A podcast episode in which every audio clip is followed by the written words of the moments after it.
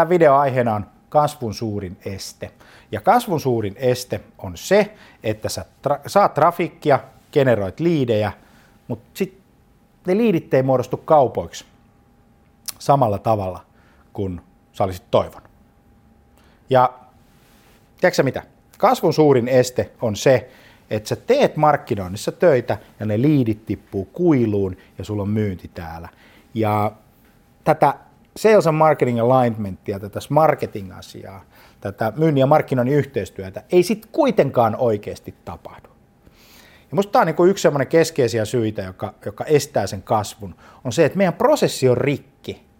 Ja sitten ihmiset riitelee, että soitetaanko cold callingia ja no se nyt ei toimi, ole toiminut enää pitkään aikaan, tai, tai tota, mennäänkö messuille, tai lähdetäänkö suorakirjeitä, tai jotain tämän tyyppisiä. Syy, minkä takia markkinointia ei arvosteta, se ei oikeasti ole kauhean arvostettu toi, toimiala.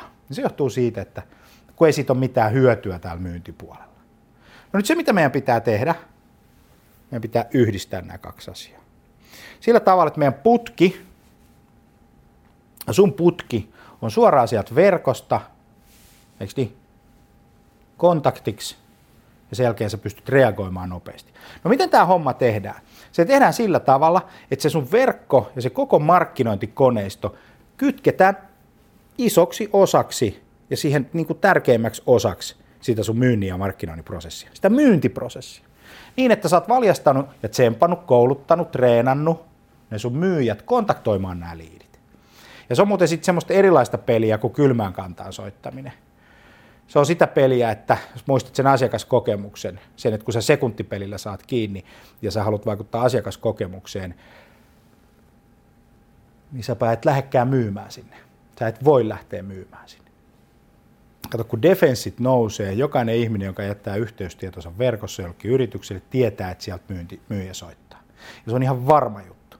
No sit kun se myyjä soittaa, niin jos se soittaa huomenna, ensi viikolla, siis pitkän ajan päästä, niin syntyy semmoinen tilanne, että sitä kaveria ei enää kiinnosta. Se intensiteetti on kato kadonnut. Sä et saa sitä enää kiinni.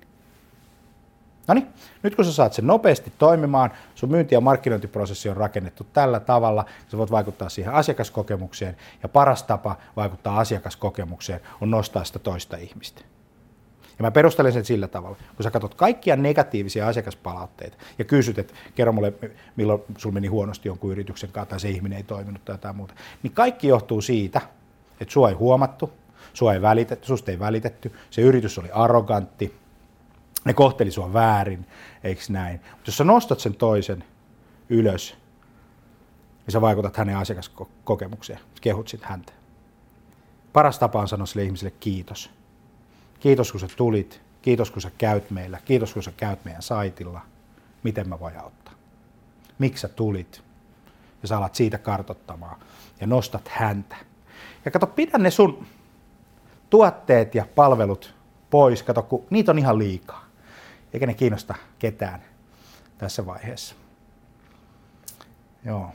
Siinäpä on vähän opettelemista, mutta tota, jos sä pystyt sen myyntiprosessin nivomaan yhdeksi osaksi sitä sun verkkoa, ja sä pystyt laajentamaan sen sun C R M:s osaksi sitä sun verkkoa, niin sä oot aika pitkällä.